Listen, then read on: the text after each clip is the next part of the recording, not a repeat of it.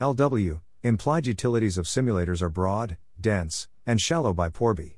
Welcome to the Nonlinear Library, where we use text to speech software to convert the best writing from the rationalist and EA communities into audio. This is Implied Utilities of Simulators Are Broad, Dense, and Shallow, published by porby on March 1, 2023 on Less Wrong. This is a quick attempt at deconfusion similar to instrumentality. Same ideas, different angle. Extremely broad, dense reward functions constrain training compatible goal sets. Predictors simulators are typically trained against a ground truth for every output.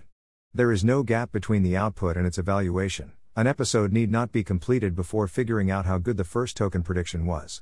These immediate evaluations for every training sample can be thought of as a broad and densely defined reward function. It's easier for a model to fall into an undesired training compatible goal set when there are many accessible options for undesirable goal sets versus desirable goal sets. As the number of constraints imposed by the trained reward function increases, the number of training compatible goal sets tends to decrease, and those that survive obey more of the desirable constraints. There is no guarantee that SGD will find an agent which could be modeled by a utility function that maps perfectly onto the defined reward function, but if you throw trillions of constraints at the function, and simultaneously give it lots of highly informative hints about what path to walk, you should expect the potential output space to be far narrower than if you hadn't. Impact on internal MESA optimizers. The dense loss reward function does not as heavily constrain out of distribution behavior. In principle, a strong misaligned MESA optimizer within a predictive model could persist in these degrees of freedom by providing extremely good solutions to in distribution samples while doing arbitrarily misaligned things out of distribution. But how would that type of MESA optimizer develop in the first place? Steps toward it must serve the training objective, those constraints still shape the MESA optimizer's training even if its most notable activity ends up being hidden. The best story I've found so far goes something like this. Traditional reinforcement learning agents are mostly unconstrained. The reward function is sparse relative to state and action space. An agent faced with sparse rewards must learn actions that serve a later goal to get any reward at all. Not surprisingly, agents facing sparse reward relative to state action space and few constraints have a much larger percentage of undesirable training compatible goal sets. MESA optimizers are processes learned within a model and their local training influences may not perfectly match the outer training influences. If the MESA optimizer's local training influences look more like the traditional reinforcement learning agent's influences than the predictor's outer influences, it would be more likely to fall into one of the undesirable training compatible goal sets. The MESA optimizer learns incorrect goals and a high propensity for goal serving intermediate actions, actions within the scope of a single model execution. The MESA optimizer is kept around by SGD because it does well on the subset of outputs that the outer model is using it on. As capability grows, the MESA optimizer strategically takes over other chunks of prediction space by performing well during training in an effort to be selected during out of distribution predictions. In a previous post, I called the learned propensity for goal serving intermediate action instrumentality. The constraints imposed by predictive model training clearly confer lower instrumentality than traditional RL in all current models. I suspect the path taken by the MESA optimizer above is hard and unnatural, but perhaps not impossible for some form of predictor taken to the relevant extreme. It seems critical to understand the degree to which outer constraints apply to inner learning, how different forms of training architecture affect the development of instrumentality, and how much space is required for different levels of instrumentality to develop. I expect designs which target lower instrumentality will tend to exhibit less capable goal misgeneralization.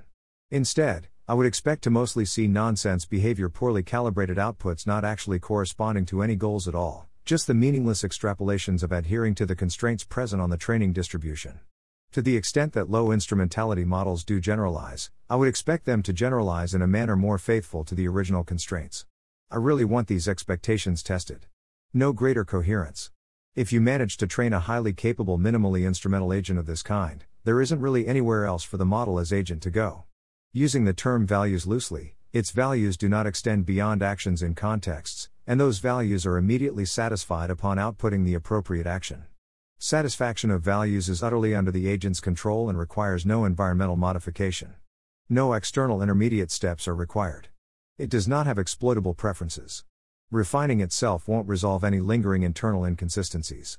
There is no greater coherence to be found for such an agent, it is complete through shallowness. This is not the case for a model that develops internal instrumentality and misaligned MESA optimizers, and even zero instrumentality will not prevent a simulator from simulating the more concerning kind of agents, but this is a pretty odd property for any agent to have. I view this as one extreme end of a spectrum of agents, ranging from laser focused utility representing an infinitesimal target in a hugely larger space of states and actions, to for every input state, the output of the agent is directly defined by its utility function. In other words, minimal instrumentality can be thought of as making the learned utility function as broad and densely defined as possible, such that there is simply no more room for intermediate goal seeking behavior. Using the term as in this post. It assumes a MESA optimizer was found and that it outperforms other implementations, including other MESA optimizers, that would have more closely matched the dense output constraints.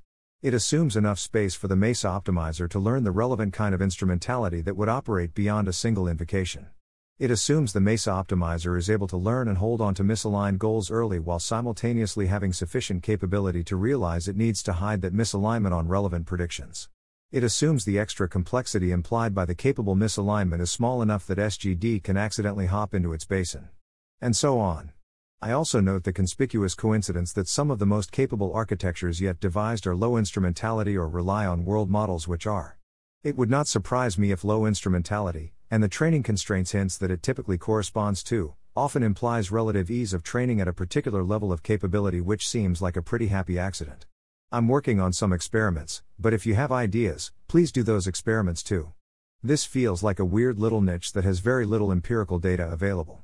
While you could construct such a function for an agent that ends up matching the behavior of a more restricted utility function and its accompanying intermediate behaviors, the usefulness achieving assumption here is that the dense utility function was chosen to be not that. Thanks for listening. To help us out with the nonlinear library or to learn more, please visit nonlinear.org.